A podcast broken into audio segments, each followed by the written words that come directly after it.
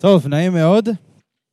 אה, בוא, בוא רגע אה, נגיד לאדון אבא, אנחנו מודים לך על דברך שחי, שפועל, ממש יצור חי הדבר הזה, שבוחן את הלבבות שלנו.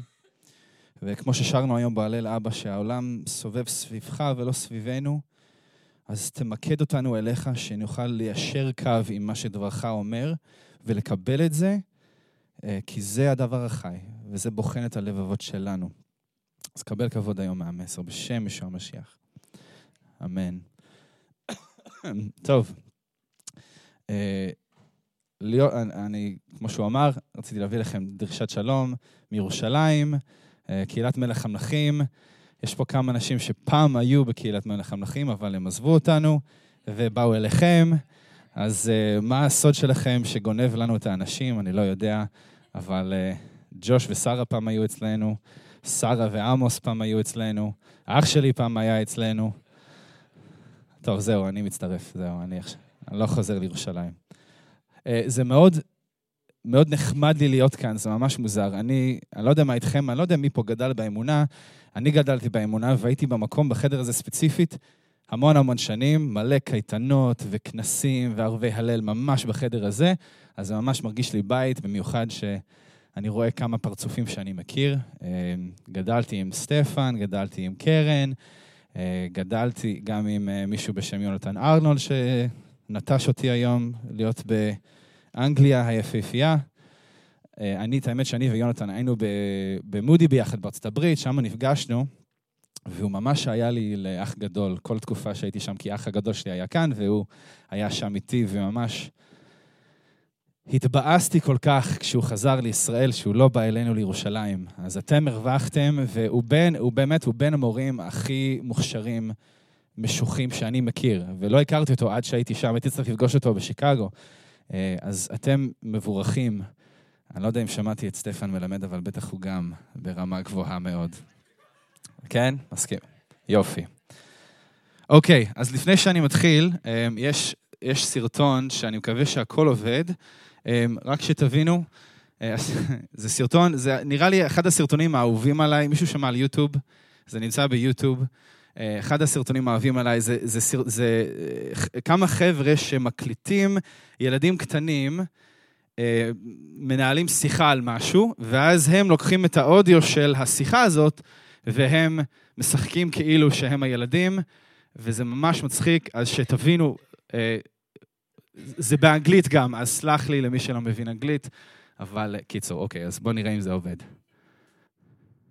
בקיצור, אני זוכר כשהייתי בתיכון, הצחוק של הסרטון זה שהמורה מנסה להסביר לילד כמה זה עשר פחות אחד, והוא שתי דקות לא קולט. שעשר פחות אחד זה תשע, והוא מנסה להסביר לו, מנסה להסביר לו כל דרך שאפשר, והוא לא קולט. ובסוף הוא כזה חושב שהוא קולט, אבל לא באמת קולט, וככה נגמר הסרטון. אז אני נזכר, כשאני הייתי בתיכון, אני לא אחד של מתמטיקה, אני יודע שג'וש הוא אחד ממש של מתמטיקה. יש פה אנשים שהם גם לא כאלה של מתמטיקה. שלוש יחידות, יש פה אנשים שעשו שלוש יחידות. אני עשיתי שלוש יחידות. ואני זוכר משהו שתמיד עצבן אותי, במבחנים של מתמטיקה זה שגם אם היית נותן את התשובה הנכונה לשאלה, היית גם צריך להראות את הדרך שבה הגעת לתשובה הנכונה. ואם לא הגעת לתשובה הנכונה בדרך הנכונה, היו מורידים לך נקודות. לא משנה שקיבלת את התשובה הנכונה. הדרך שבה עשית לא הייתה נכונה, אז היו מורידים נקודות. וזה לימד אותי משהו שלא תמיד וזה בעצם, נגיד, הנושא המרכזי של המסר, זה שלא תמיד התשובה הנכונה מעיד על הבנה נכונה. התשובה הנכונה שאנחנו נותנים למשהו, זה לא תמיד מעיד על הבנה נכונה של מה שאמרנו. ואנחנו כמאמינים צריכים גם להבין מה התשובה הנכונה ולמה. אז היה מישהו מפורסם, לא יודע אם שמעתם על הבחור הזה, קוראים לו A.W. טוזר, שכתב המון ספרים, ואחד ה... רגע, אחד הספרים המפורסמים שהוא כתב, הוא כתב בספר הזה את האמרה הזאת שממש נגע בי ונהיה מפורסם. הוא אמר שמה שעולה לנו בראש, כשאנחנו חושבים על אלוהים, זה הדבר החשוב ביותר לגבינו. מה שאנחנו חושבים על אלוהים זה בעצם הדבר הכי חשוב לגבינו כאנשים. וזה נכון משני היבטים. אחד, אם אנחנו מאמינים שנגיד יש אלוהים, זה הולך להשפיע אולי יותר מכל דבר אחר, איך אנחנו חיים את החיים שלנו. זה ישפיע על המוסר שלנו, על הערכים שלנו.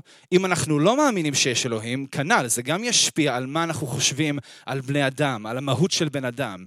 אם אנחנו חושבים שיש אלוהים ושהוא אלוהים רע, שהוא אלוהים של זעם, אז זה גם ישפיע איך אנחנו חיים את החיים שלנו. אם הוא אלוהים של אהבה, זה גם ישפיע.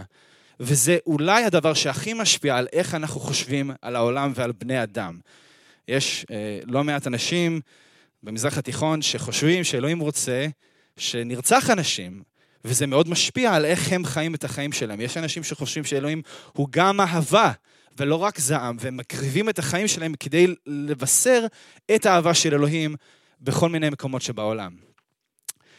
הסיבה השנייה שחשוב שנבין מיהו אלוהים באמת, כי בהמשך של הספר הזה, הבחור אומר, אם אנחנו חושבים משהו על אלוהים שהוא לא נכון, ואנחנו מגיעים לקהילה או לכל מקום בעולם ואנחנו מהללים אותו או מתפללים אליו, ואנחנו מהללים ומתפללים אל אלוהים שזה לא באמת האלוהים האמיתי, אז מה אנחנו בעצם עושים?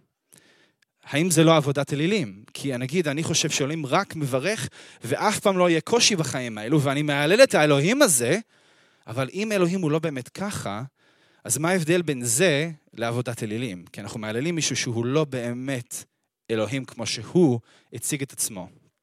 עד כה אתם איתי? אוקיי, ככה. וזו השאלה ש... שמקדים את הקטע שלנו היום. זו השאלה שאלוהים שואל את התלמידים שלו, ופטרוס ספציפית עונה. הוא שואל את פטרוס ואת התלמידים אולי את השאלה הכי חשובה שאנחנו כמאמינים וכאנשים בעולם הזה, הכי חשובה, התשובה הכי חשובה לשאלה הכי חשובה. אז אם אתם רוצים לפתוח, אתם יכולים, הרוב הפסוקים יהיו על המסך, אבל כתוב במרקוס ח', ישוע שאל אותם, את התלמידים שלו, ואתם, כי כל אחד אומר, אני חושב שישוע הוא יוחנן המטביל, אולי הוא אליהו, אחד מהנביאים, ואז הוא שואל את התלמידים, מי אתם חושבים שאני? ואתם, מה אתם אומרים, מי אני? והשיב פטרוס ואמר לו, אתה המשיח.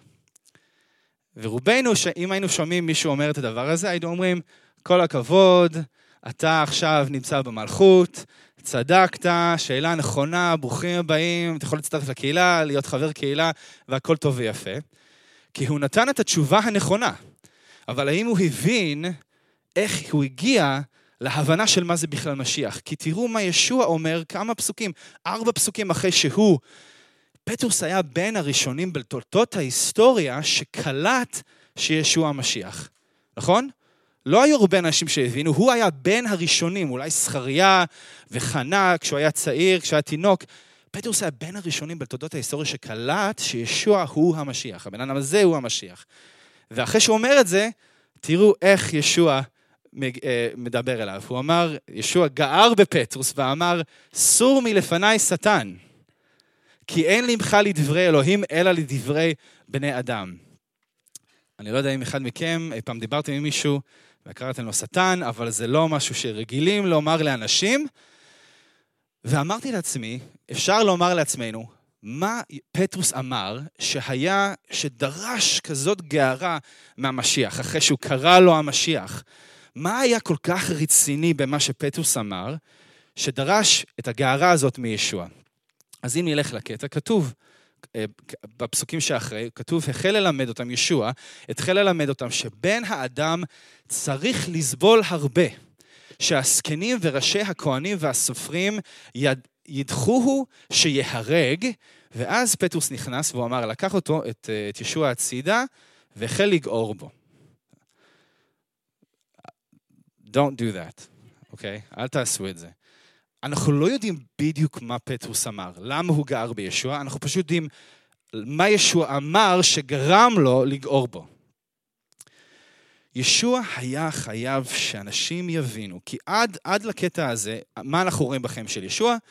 שהוא ריפא חולים, שהוא לימד עם סמכות, שהוא הלך על המים, שהוא הקים אנשים מהמתים, כל מיני דברים גדולים ויפים שכולנו היינו מתלהבים מהם, וכולם אומרים, אוקיי, וואו, זה המלכות הגענו, ואז הוא מתחיל לדבר על סבל ועל דחייה ועל מוות, ופטרוס כזה, לא, לא, לא, לא, לא. לא, לא, זה לא נשמע לי טוב, אני לא מקבל את זה, ו- ומעניין שישוע קרא לתגובה הזאת משהו בהשראת השטן. אם נרצה לקבל מאלוהים שהמשיח צריך לסבול ולמות, השטן לא רוצה את זה.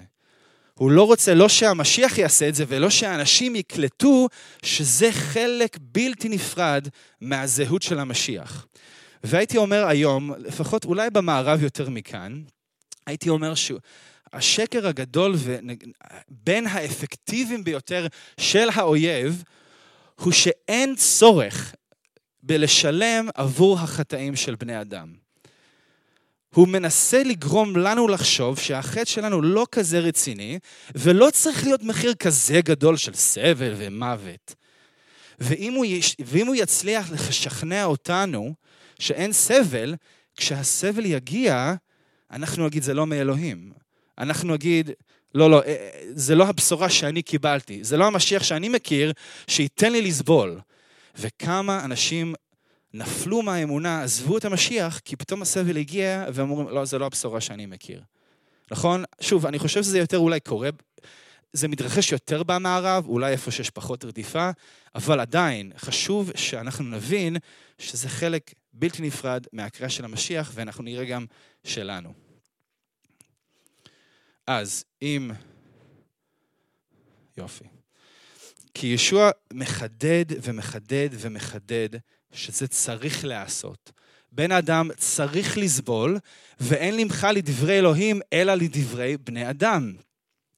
וזה בדיוק, אה, אה, הוא, הוא, הוא, בגלל שהטעות הזאת כל כך רצינית ויכולה לגרום לכל כך הרבה בעיות בחייו של מאמין, ישוע אומר, אוקיי, אני צריך לערוף את הראש הזה עכשיו, אני צריך שכולם יבינו כרגע שהדבר הזה הוא לא נכון.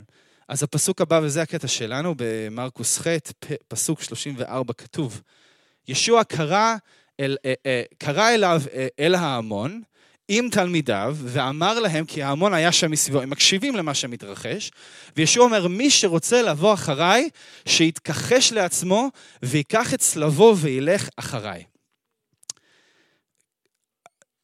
אני שמעתי היום, זה היה נראה לי בעלונית, אחד התפילות של עמוס, שיהיה לנו את הגבורה והרצון לצאת לבשר. אני לא יודע אם זה חלק פעיל של הקהילה, אבל אנחנו גם עובדים על זה כקהילה שאנחנו רוצים לבשר יותר ויותר. כמה מכם יצאתם לבשר למישהו על הבשורה, על ישוע, ואמרתם, חבר'ה, בואו, בואו אחריי, אנחנו לוקחים צלב והולכים אחרי ישוע. האם מישהו התחיל אי פעם לבשר ככה, בהרמת יד? מישהו? זה מעניין שישוע אמר את זה, כתוב שהוא אמר את זה ל, ל, ל, לכל מי שהיה שם, להמונים. אנחנו בדרך כלל חושבים, אוקיי, כשנ, כשנבשר על הבשורה של ישוע, אולי אחרי שמישהו בא לאמונה, אחרי שאנחנו מתלמדים אותו, נדבר איתו קצת על, כן, יכול להיות שיהיה רדיפות וסבל, ישוע, עם אנשים שרק עכשיו מתחילים לשמוע את הבשורה שלו, הוא מכליל את הדבר הזה בביסור שלו. אני אומר לכם, הרבה אנשים שישמעו את זה יגידו, לא תודה, הכל בסדר, אני, אני טוב לי בחיים, אני לא מחפש עכשיו צלב ולהתכחש ושום דבר. אבל ישוע חישב את החלק הזה של הביסור שלו כמרכזי, גם לאנשים שהם רק עכשיו שומעים מהבשורה. אני לא עכשיו אומר, תצאו החוצה ותגידו, טוב, הכל זה סבל, זה לא הכל סבל, אבל אם לא נכליל, לא נכליל את הצלב שלהם בבשורה, אז אנחנו גונבים מהם את ההבנה העמוקה של מה הולך לבוא. וזה כמו המשל הזה של הזורע שזורע את הזרעים, ואז פתאום מגיעים הקוצים וחונקים את הבן אדם. כי אה, קשה, אה, לא כזה בא לי. אז ישוע אומר, אתם חייבים להסביר להם שזה חלק מהסיפור שאני בא ללמד אתכם. אז הוא מדבר להמונים את הבשורה הזאת, ו... המילים שהוא משתמש בהם הם לא סתם, והם חשובים, ולא תמיד צריכים להתעמק לפרטי פרטים, אבל ניכנס קצת לפרטי פרטים, כי זה לא קטע ארוך. אז הוא אמר, אתם צריכים, מי שרוצה לבוא אליי, כתוב שיתכחש לעצמו ויקח את צלבו וילך אחריי. המילה הזאת, וילך אחריי, זה בעצם מילה אחת ביוונית, שזה גם בעצם שתי מילים, וזה בא מהמילה, מהמילה הזאת, שני המילים ביוונית, והראשון זה האלפא הזאת, והאלפא הזאת אומרת ייחוד או להצטרף למילה שבאה אחריה, אוקיי? אז מה זה κέλευθος? κέλευθος זה דרך או איזשהו מסע. אז ישוע אומר, אתם רוצים לבוא אחריי, ללכת אחריי, אתם בעצם מצטרפים, מתאחדים עם הדרך שאני הולך ללכת. עם המסע שלי כמשיח, אתם בעצם הולכים אחריי. וזו התמונה שאני אה, חושב לעצמי כשאני חושב על מה הוא מצפה מאיתנו. זה ישוע הולך, ואנחנו כמו ילדים טובים, כמו כבשים טובים, אנחנו אמורים, הוא צועד לכאן, אז אני צועד לכאן. הוא הולך לכאן, אני לא עכשיו מתחיל... כולנו כצאן טעינו, איש לדרכו פנינו, איש... לא, לא ככה. אני הלכתי לכאן, אז אתם הולכים לכאן. זה הדרך שלי. רובנו יודעים לאן הדרך של ישוע הוביל, והוא מצפה מאנשים ללכת, ב, ב, לעקוב אחריו ממש. והתופעה הזאת של אי-הבנה באנשים שהקשיבו ושמעו את הבשורה של ישוע, הרבה אנשים לא הבינו. אז אנחנו צריכים להיות סבלניים עם אנשים ששומעים את הבשורה, אבל כן לספר להם. כי תראו מה כתבו, זה גם במתי, אחד הסופרים בא על ישוע, ואומר, רבי, אלך אחריך, אל כל מקום אשר תלך, וענה לו ישוע. מה הוא ענה לו? מישהו יודע? בלי להסתכל? שיודע מה הוא אמר לו? בוא, בוא אחריי, יופי, קלטת. בוא, בוא. זו אותו מילה, אלך אחריך. מה הוא אומר לו? לשועלים יש מאורות, ולעוף השמיים קינים, אך בן האדם אין לו מקום להניח את ראשו. הייתי אומר לעצמי, מה? מה? איזה מין תגובה זאת? אני לא הייתי אומר... מישהו היה בא אליי, אומר, אני רוצה ללכת לישוע. כמובן, יאללה, נלך אחריו. עד לאן שהוא ילך. אבל ישוע, הוא רצה... הוא רצה להסביר לאנשים ששומעים אותו, אתה רוצה לבוא אחריי? לאו דווקא יהיה נוח. אם אתה בא אליי כדי לקבל רק את הניסים והנפלאות, ולא להבין שאני הולך לצלב, אז אל תבוא. אל תבוא. אל תחזור עכשיו לקבור את האבא שלך או את האמא שלך. אתם חייבים להבין שלבוא אחריי זה ידרוש מכם משהו. אני חושב שאנחנו בגוף, רוב המאמינים שאני מכיר בגוף, הם עברו משהו, איזושהי רדיפה, כי הם מאמינים בישוע. וחשוב שנבין שזה חלק מהמסע שלנו. כי זה המסע של ישוע. ואם אנחנו רוצים להיות התלמידים שלו, אז אנחנו נלך בדרכו. אז התשובה הנכונה, שוב, התשובה של הסופר הזה, כן, בוא אחריי, אבל הוא לא הבין מה זה ידרוש ממנו, כמו האיש העשיר הצעיר הזה. אני, אני עשיתי הכל, אוקיי, אז תמכור את כל מה שיש לך ותביא את זה לעניים ותבוא אחריי. וואו, וואו, וואו, לא, לא, לא, לא. לא, לא. אנחנו חייבים להבין, ישוע רוצה שנבין. הוא מצפה מאיתנו להבין. הוא לא מחפש רובוטים. הוא היה יכול לברום מלא רובוטים שיעללו אותו עד היד. הוא לא מחפש רובוטים, הוא מחפש שנבין. הוא רוצה שנעלל אותו לא רק עם הלב ועם המעשים, אבל גם עם, עם השכל, גם עם, עם כל חלק וחלק, שנבין למה אנחנו עושים את מה שאנחנו עושים. והוא מראה, ולאורך הקטע שלנו, אם תסתכלו בקטע, לאורך הקטע ישוע לא רק אומר, אתם צריכים להתקש... להתכחש לעצמכם ולקחת את הצלב, כי משהו. כי ככה. כי ככה, אני רוצה שתבינו, שלא תהיו רובוטים ופשוט תלכו אחריי, שתבינו גם למה. למה חשוב וחיוני לעבור את התהליך שאני מבקש מכם לעבור. אז איך נראית, אם אנחנו רוצים הקולותטו, אם אנחנו רוצים ללכת בדרך של ישוע, איך זה תכלס נראה? מה הוא אומר לנו? מי שרוצה לבוא אחריי, ישוע אומר, קודם כל הוא אומר שיתכחש לעצמו. אז אה, שימו שנייה את הראש הפילוסופי שלכם. מי, מי מתכחש? אני, אני שואל, אני מצפה לתשובה. מי, עוש, מי מתכחש? מי זה, מי, את מי ישוע אומר שיתכחש? כן, כן, מישהו, נכון? אני. אני אמור להתכחש לעצמי, נכון? מי מוכחש? מי, את מי אני מתכחש? את עצמי, נכון? אז יש את העצמי שמתכחש ויש את העצמי שמוכחש. בסדר? זה לא בדיוק, אנחנו לא סקיצופרנים פה, אבל יש אני שרוצה לעשות משהו אחד, ויש אני שרוצה לעשות משהו אחר. אז מן הקטע הזה, יש לנו כמה שאלות שאנחנו חייבים לענות עליהן. אחד, אחד זה מה ההבדל בין העצמי שמתכחש והעצמי שמוכחש. ברגע שאנחנו מבינים מה זה האחד ומה זה השני, לאיזה מהם אני אמור להתכחש ולמה בכלל. כי זה, זה, זה בדיוק ההפך ממה שהתרבות מלמדת אותנו. תעשו מה שבא לכם, מה שטוב לכם תעשו. וישוע אומר בדיוק ההפך, וזה זה, זה מסר שאנשים לא רוצים לשמוע. אז נענה על השאלה הראשונה קודם כל. אנחנו נשאל, קודם כל, וזה משהו שחקרתי וראיתי שזה דווקא מעניין, יש משהו דומה בין שני האנשים האלה, וזה פסוק, איזה פסוק? 35? פסוק 30 ו... כן, 5. ישוע אומר, כי החפץ להציל את נפשו, יאבד אותו. אבל המאבד את נפשו למעני ולמען הבשורה, יצילנה. מה הבן אדם הראשון רוצה? אני שואל אתכם. הוא רוצה להינצל, נכון? כתוב, הוא רוצה, הוא רוצה להינצל ממשהו. מה, מה הבן אדם השני רוצה? אני שואל, מה, לפי, לפי, מה היעד הסופי של הבן אדם השני? זה גם, נכון? שניהם רוצים חיים. שניהם רוצים להינצל במובן מסוים. אז אנחנו צריכים לשאול מה ההבדל ביניהם. כי ישוע נתן לנו מתנה גדולה של חיים ושל הנפש שלנו, וזו המילה ביוונית של, של חיים ונפש, זו אותה מילה.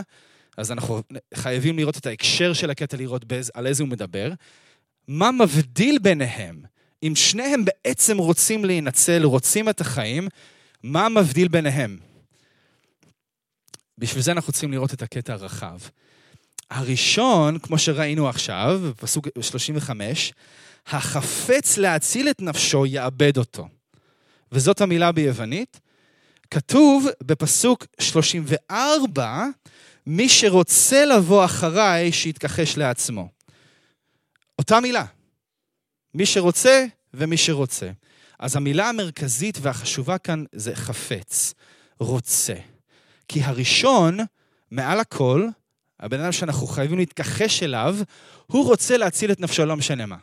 לא משנה מה מגיע, לא משנה איזה סבל מגיע, הוא רק רוצה להציל את הנפש שלו. לעומת הבן אדם השני, הוא רוצה מעל הכל לבוא אחרי ישוע. לא משנה מה המחיר. וזה שני האנשים שנמצאים בתוך כל אחד ואחד מאיתנו, ואחד מהם אנחנו צריכים להמית. וזה משהו, ישוע, אנחנו צריכים כל יום לקחת את הצלב, כי כל יום הבן אדם הזה רוצה להשתלט על הבן אדם השני. וזה מה שפאולוס אומר לנו באלף פיליפים. אני חושב את הכל להפסד. הכל. בגלל היתרון לדעת את המשיח ישוע אדוני, אשר למענו הפסדתי את כל הדברים. כל מה שאני יכול להרוויח, כל הכסף שבעולם, הכל טוב ויפה, אבל יש משהו שאני רוצה יותר מזה, וזה לדעת את המשיח. וזה המשימה של כל מאמין. כל יום לקום ולהגיד, מה בא לי יותר? להרוויח עוד כסף? יותר מוניטין? יותר נוחות, או שבא לי להכיר יותר טוב את המשיח היום. וזה זה התקדשות, זה כל יום אנחנו צריכים לעבוד על זה, זה לא, אוקיי, נקדשתי, אני תלמיד, אני לא צריך תלמידות, אני תלמיד של ישוע. והמפתח שלנו זה לא רק שאנחנו מצילים את הבשר הזה, כי ישוע אומר לנו ביוחנן, האוהב את נפשו, מאבד אותו. והשונא את נפשו, בעולם הזה ישמרנה לחיי עולם. אז אנחנו בעצם, אפשר להגיד, הסיכום של מה שישוע מנסה להגיד בקטע הזה, הוא שיש בן אדם אחד שרוצה להציל את חייו בעולם, רק בעולם הזה. רק כאן הוא רוצה שיהיה לו טוב. כי הוא אוהב את חייו מעל הכל, לעומת הבן אדם השני, הוא רוצה להציל את חייו לנצח. כי הוא אוהב משהו יותר מהחיים האלו. וזה משהו, משהו שרק רוח הקודש יוכל לתת לנו. אני, אני אישית לא אוהב לסבול, לא מתתי אף פעם, אבל אני חושב שאני גם לא רוצה למות, אבל משהו חייב לקרות בתוך הלב שלי, בתוך הראש שלי, משהו שרק רוח הקודש יכולה לעשות, וזה לומר לי, הבן אדם הזה שלא רוצה לסבול, הוא חייב למות. כי משהו יותר טוב מגיע אחרי. וזה הפסוק הזה הקטע ש, שיש לנו מולנו הוא קטע שהוא הוא, הוא קצת משוויז, הוא קצת, הוא קצת קשה לעכל, ואנחנו חייבים תמיד לתת את הצד השני של המטבע. אה, יש, יש, אבא שלי היה, יש לו אמרה כזאת שהיה אומר באנגלית, אבל הוא היה אומר, אה, אי אפשר לחתוך, לחתוך את, את, את הנקניק כל כך חד, כל כך דק, שיש רק צד אחד, אוקיי? You, can, you can't slice the bologna so thin that there's only one side, אוקיי? Okay? תמיד יש צד שני של מה שהוא אומר, זה פשוט לא הקטע שלנו, אבל ישוע כן אומר, כשאנחנו מסתכלים על ישוע, זה שאנחנו הולכים אחריו, אשר בעד השמחה, והמילה הזאת, שמחה, היא חיונית. אנחנו לא רק סובלים כי הוא סבל, אנחנו סובלים, אם סובלים, ואנחנו נסבול, משהו יותר טוב, יותר גדול מחכה לנו. גם, גם בחיים האלו, גם פירות רוח הקודש וכל המתנות של הרוח, זה, יש גם בחיים האלו דברים טובים, אבל אשר בעד השמחה סבל את הצלב, ובז לחרפה. ישוע אומר, אני, יש, לי, יש משהו שמשמח אותי, אפילו יותר מהחיים האלו שיש לי כאן, וזה הקרבה שלי עם כל אחד מכם. את, להיות איתכם לנצח, זה יותר משמח אותי מהאוכל ומהכסף וכל מה שהייתי יכול להרוויח בעולם הזה. יותר כיף לי. אבל סבל חייב להיות חלק מהמסע הזאת. וזה האמת הקשה. ישוע אומר, הדבר השני שהוא מצפה מאיתנו כתלמידים, כתוב, מי שרוצה לבוא אחריי, שיתכחש לעצמו ויקח את צלבו וילך אחריי. מן הסתם היום, אני לא ראיתי בעצמי אה, מישהו נצלב, אנחנו לא סובלים צלבים היום, אבל הצלב באותם ימים, השומעים, המקשיבים לישוע, הם הכירו מה זה צלב. הם ידעו איך זה נראה, אולי חוו את זה, אולי ראו את זה בעצמם, אולי חברים שלהם נצלבו, הם יודעים איך זה נראה. אז הצלב, יש אולי ארבע דברים שהייתי אומר שהצלב מסמל עבורנו היום, דברים שאולי אנחנו נצטרך לסבול, אה, והראשון הייתי אומר שזה אה, אופוזיציה. מה שקרה לישוע בצלב זה לא היה אה, מהומה ואנשים סלקו אותו באבנים, זה לא היה איזה, מיש, איזה משהו, התפרצות של אנשים שבסוף אה, הרביצו לו והוא מת. זה היה הוצאה להורג, משפטית, חוקית, נכון? זה הרומים שהצליבו אותו.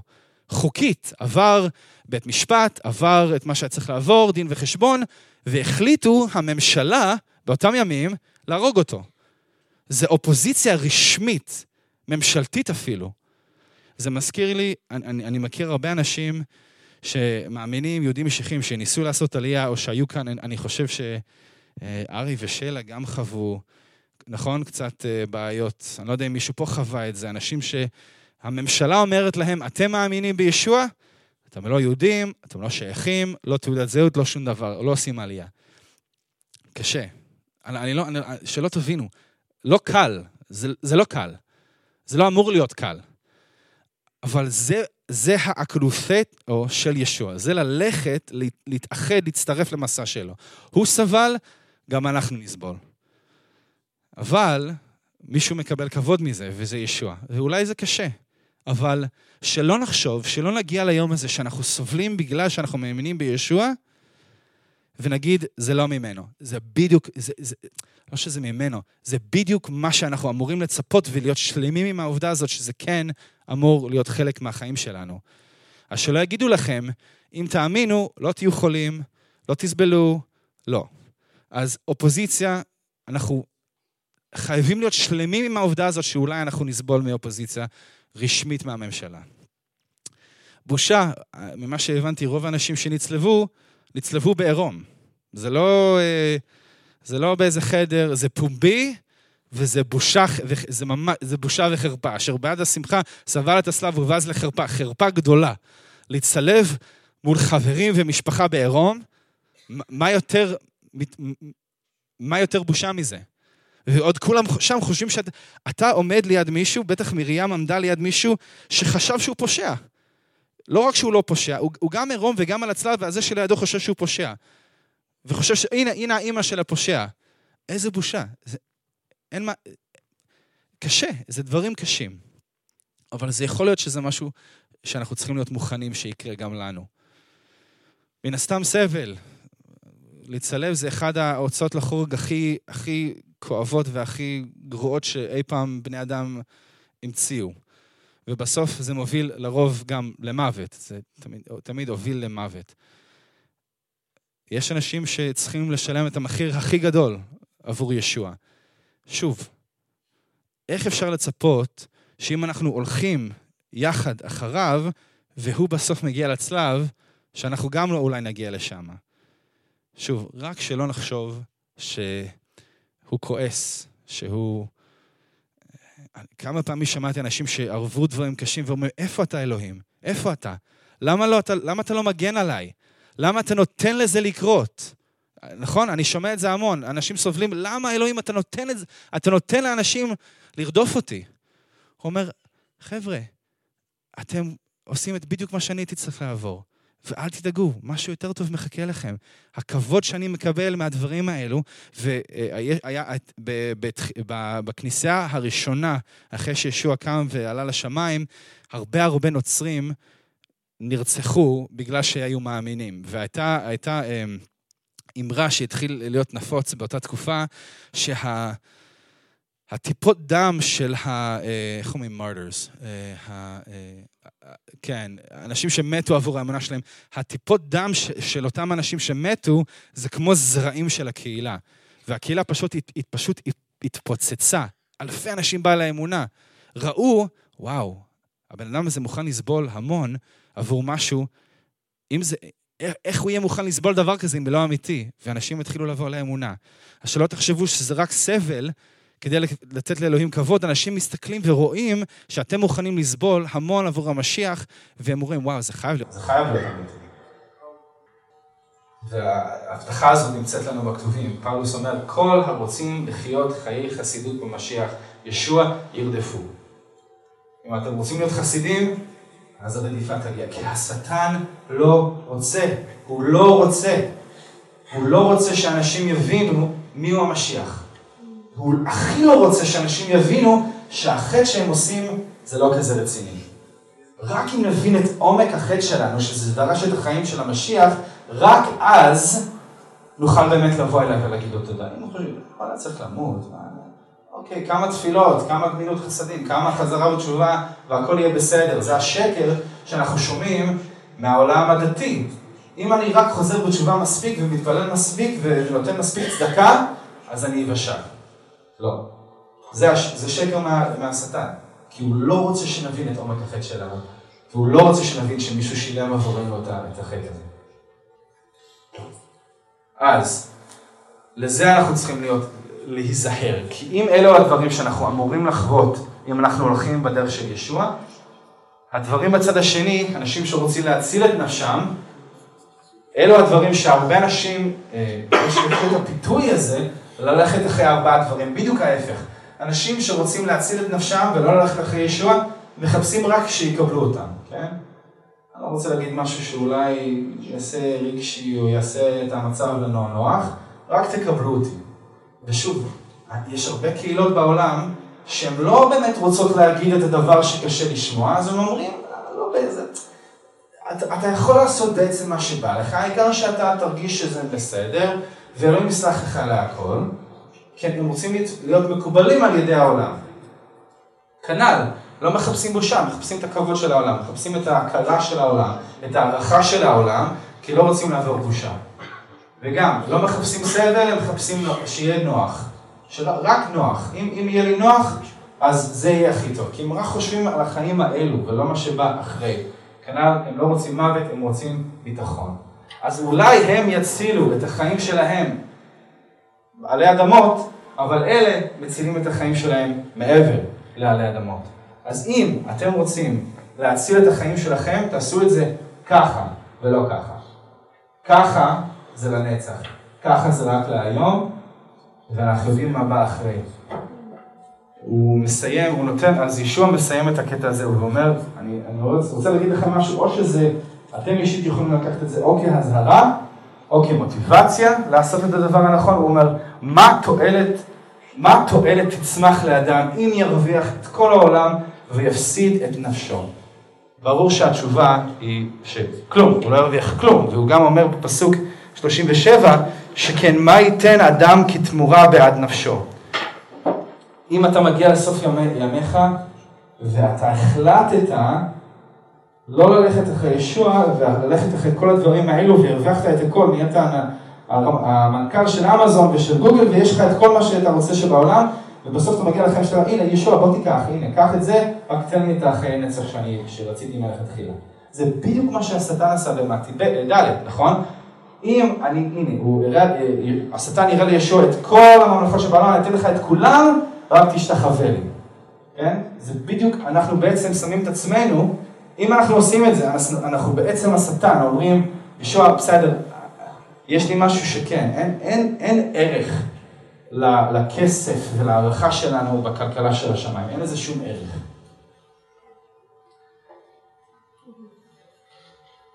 במיוחד שאם אנחנו משקיעים את כל הזמן ואת כל המאמצים שלנו בעולם הזה, פטוס אומר לנו, יום אדוני כגנב יבוא, והיסודות יבערו ויתפרקו, והארץ והמעשים אשר עליה. חבר'ה, אם אתם עושים את זה, זה, זה, זה, זה כמו לבנות בית ממש ליד הר געש, שהעשן כבר יוצא ממנו. אתם אומרים לעצמכם, כן, אני רוצה להשקיע בזה, אבל תקשיבו, חבר'ה, הכל נשרף בסוף. אתם, אתם, אתם קונים, אתם קונים לעצמכם בית ליד הר געש. אל תעשו את זה. וזה, וזה לא שזה רק אחד, זה יותר, אולי יותר כמו התמונה הזאת, שמצאתי מ-National Geographic. זה כמו לקנות בית ממש, זה היה רשום national geographic, אני מאמין שזה אמיתי. אז הנה הר געש שמתפוצץ, וזה להגיד, אוקיי, אני עכשיו רוצה לקנות בית בעיר הזאת. אל תעשו את זה. אנחנו כבר רואים שהעשן מגיע, ואלוהים מבטיח. אל תשקיעו בנדל"ן של העולם הזה, כי הכל הולך להישרף. אז מה כן בעל, ערך בשמיים? פטרוס אומר לנו. זהו, אותו, אתם קולטים שזה אותו פטרוס, אותו אחד שלא קלט, אחרי זה הוא קלט, כן? אחרי זה הוא קלט. לא בכסף ולא בזהב נפדיתם, בדם יקר של שא התמים, אבן חייו נבחרה ויקרה לאלוהים, אבן פינה נבחרה ויקרה והמאמין בה לא יבוש. אז אם אנחנו מזלזלים בדם הזה, אני יודע גם מניסיוני שאני זוכר שהייתי בתיכון, הייתי אצל כמה, היה איזה פרויקט שהיינו צריכים לעשות כתלמידים בתיכון, והייתי בבית של אה, כמה חברים, הייתי בן 15, 16 אולי. כל החיים שלי הייתי מאמין, ואני עדיין זו עד היום. פעם היחידה שזה קרה לי, ישבתי עם שני חברים שלי והתחילו לשאול אותי כמה שאלות. אה, היה לי מבטא, דיברתי אנגלית, הם כזה שמעו שאולי אני מאמין באלוהים, ושאלו אותי, האם אתה מאמין בישוע? ואמרתי לא. אמרתי לא, הייתי בן 15-16.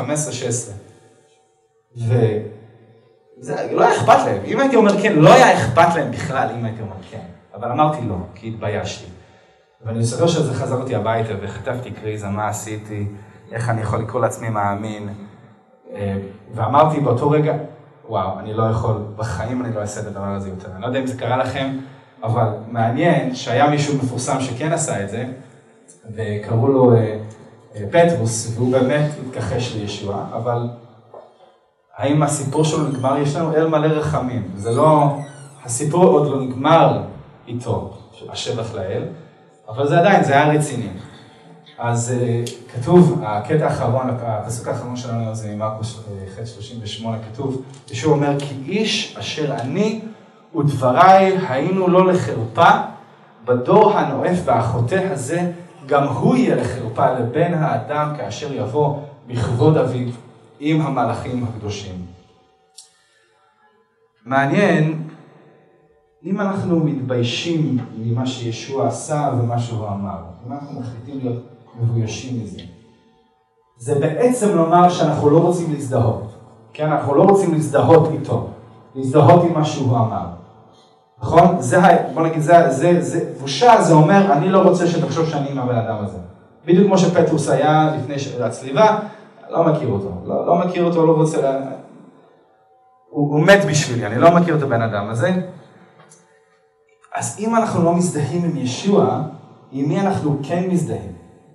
הוא אומר לנו, אתם בעצם מזדהים עם הדור הנואף והחוטא הזה. בגלל זה זה כל כך, כל כך רציני. אנחנו, אנחנו בעצם אומרים, ישוע, אני מעדיף להזדהות עם נואפים וחוטאים לעומת איתך. ואיך זה לא יכאב, איך זה לא יכאב לו לשמוע את זה. זה מה שקרה לפטרוס, הוא, אבל, אבל אם זה יגיע לסוף הימים וככה ניהלנו את החיים שלנו, אז גם כתוב שישוע גם, הוא לא יסתכל עלינו, הוא יתבייש בנו. מול אב, מול אבינו שבשמיים ומול המלאכים, לא מכיר אותו, לא מכיר אותו.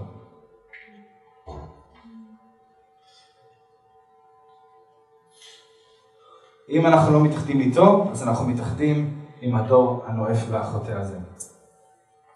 אז זו השאלה שאנחנו צריכים לשאול את עצמנו היום וכל יום, עם מי אנחנו רוצים להזדהות? עם ישוע, עם הבשורה שלו, או עם העולם? כל יום אנחנו צריכים להחליט. כל יום אנחנו צריכים להגיע ליום הזה שאנחנו אומרים, אלוהים, בחרתי בך ולא בדור הנואף והחוטא הזה. אז אה, אני רק אומר לכם משהו כסיום. קשה לעשות את מה שישוע מבקש מאיתנו לעשות. אני יודע שבשבילי, אם אני לא, אם מישהו לא מזכיר לי משהו, אני נוטה לשכוח, ואם בסוף מגיע הרגע הזה שאני אה, עומד מול בן אדם ואני צריך לזכור, אני עומד מול הסבל הזה, שישוע הבטיח שיבוא למי שרוצה לחיות חיי חסידות, אז יש משהו שאני אוהב לעשות, שמזכיר לי בחיי היומיום, שהסבל שאולי אני אסבול, יש לזה ערך בשמיים. ואם אנחנו לא מסתכלים דרך ה... איך אומרים? אומרים פריזמה? מה זה דבר? פריזמה? איך אומרים בעברית? פריזמה? יופי. אז הסבל נכנס לכאן, ומה שמתרחש כאן ישפיע על מה שיוצא החוצה. אנחנו צריכים להסתכל על החיים שלנו ועל הסבל שלנו דרך הפריזמה של הכתובים. אז אה, מישהו מכיר את השטר הזה? כשאני הייתי ילד, השטר היה נראה ככה. היום זה נראה קצת אחרת. בכל מקרה, אה, יש למישהו שטר של, כסף? לא משנה, לא משנה, אני אחזיר לך, אל תדאגו. לא משנה, שטר של מישהו. תודה. אה, זה עוד מהשקל. תודה רבה.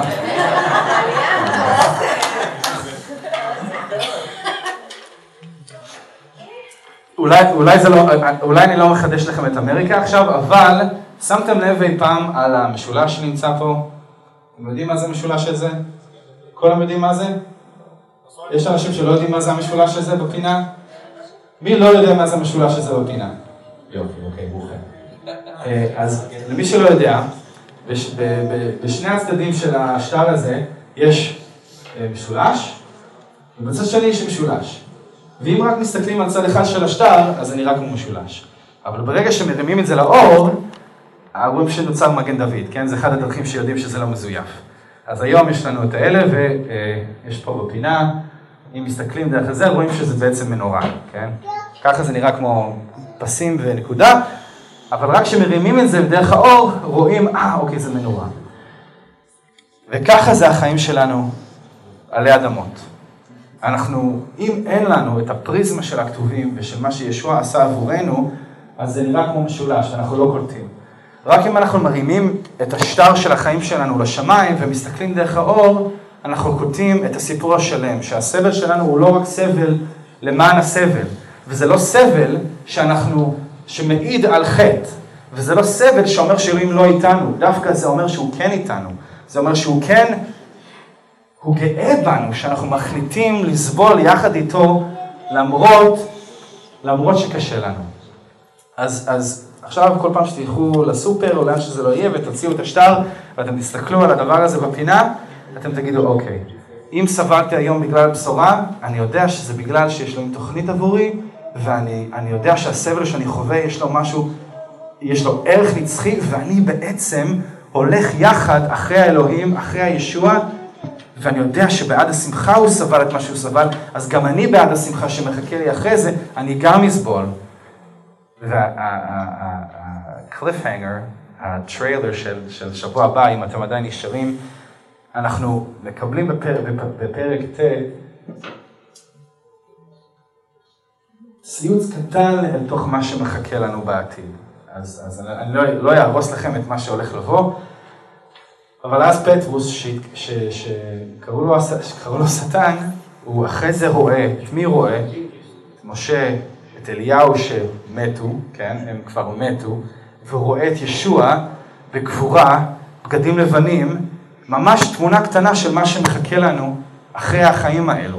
אנחנו, הוא כבר רואה שלקחת את הצלב שלו מוביל לכזאת תפארת וגבורה ו- וכבוד, ב- ב- אולי לא בחיים האלו, אבל בחיים שמגיעים, וכל הפירות של הרוח איתנו היום.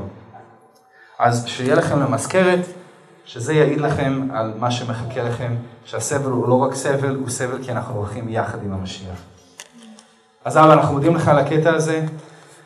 אנחנו מודים לך שהסברת לנו כל כך בבירור מה הציפיות שלך.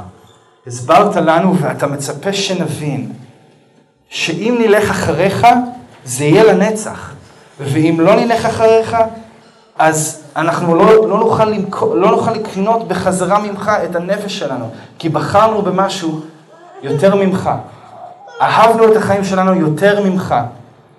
אבא, תעזור לנו, יום-יום, לקחת את הצלב ולדעת שאתה לוקח את הצלב יחד איתנו, ובסוף המסע הזאת, אחרי הצלב, אחרי שהתכחשנו לעצמנו, אנחנו נהיה כמו משה ואליהו עם ישוע בשמיים, זוהרים וחיים לנצח נצחים. תודה אבא, תעזור לנו, תעזור תביא לנו את האמונה לעבור את הדברים הקשים ותעזור לנו, כל אחד, לתמוך אחד בשני, שנהיה גוף ביחד ונוכל לסבול ביחד ולהתעודד ביחד בשם ישוע המשיח. אמן.